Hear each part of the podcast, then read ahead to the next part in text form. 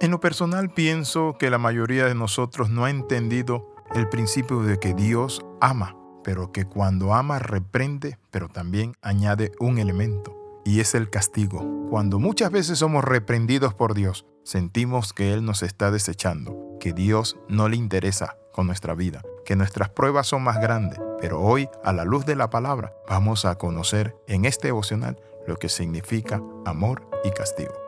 En Apocalipsis capítulo 3, versículo 19 dice, Yo reprendo y castigo a todos los que amo, sé pues celoso y arrepiéntete. Qué lindo es saber que nuestro Padre Celestial, en medio de nuestras penas, pruebas, lucha, en medio de las cosas que no nos salen como queremos y que muchas veces podemos sentir que es una reprensión de Dios, o un castigo, o un trato, o hablemoslo así, una disciplina, porque cuando hablamos de castigo pensamos que es como si fuera un embrujo, una maldición que se quiebra ante nuestras narices y cae sobre nosotros, pero no es así. Debemos ver a Dios diciéndonos, los amo, por eso te permito estas duras pruebas. Te amo, por eso te estoy llevando en este proceso. Sé que para ti es doloroso, pero tú no lo ves desde el plano completo. Yo sí lo veo y te está haciendo bien. Está quitando asperezas, está quitando muchas cosas en tu vida que has mantenido allí y que has traído de tus padres terrenales, pero que yo, tu Padre Celestial,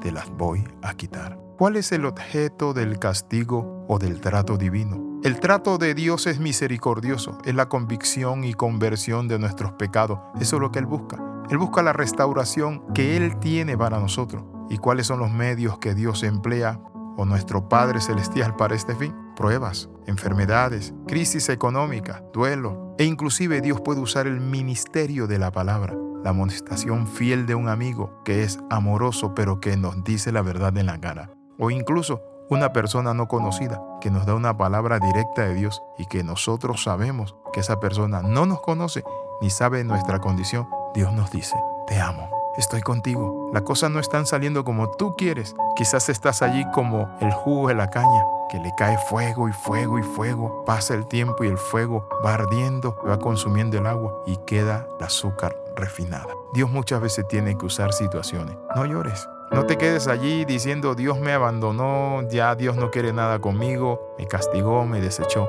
No, la Biblia dice que cuando tú y yo estamos en prueba, podemos sentir ese I love you, yo te amo, tienes un lugar en mi corazón. Sé que estás pasando un momento bien difícil, pero yo estoy contigo, yo soy tu Dios. Noten lo que dice la palabra del Señor. Yo reprendo y castigo a todos los que amo. Si estás siendo reprendido y castigado o tratado por el Señor, Él te está diciendo, yo te amo. Entonces lo que debemos hacer nosotros es ser celoso. ¿Qué es celoso? Sentir esa pasión por volver al Padre Celestial que tenemos ese celo de su casa nos consume y debe llevarnos a Él y arrepentirnos. ¿Qué significa arrepentirnos? Viene del término metanoia, un cambio de mente, un cambio de corazón, de disposición, un cambio para ser una persona totalmente diferente a la que antes éramos. Dios puede usar muchos elementos para sacarnos del error, para tratar con nosotros y hoy quiero hablarle de tres. En primer lugar, Dios trata con nosotros para prevenir o alejarnos del pecado.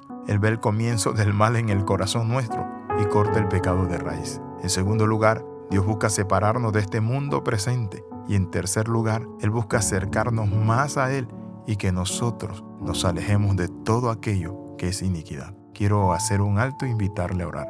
Padre, en el nombre de Jesús oramos en este momento, entregamos nuestro corazón delante de ti, nos arrepentimos, Señor, pero qué lindo es saber que en medio de esta prueba, de este trato, de esta plena lucha que estoy viviendo, Señor Padre, puedo sentir que me dice, te amo. Te bendigo en el nombre de Jesús Padre. Amén y amén. Escriba al más 502 42 45 60 89. Le saluda el capellán Alexis Ramos. Bendiciones del Dios Altísimo y recuerde las 13. Comenta, comparte y crece con nosotros. Nos vemos en el próximo devocional.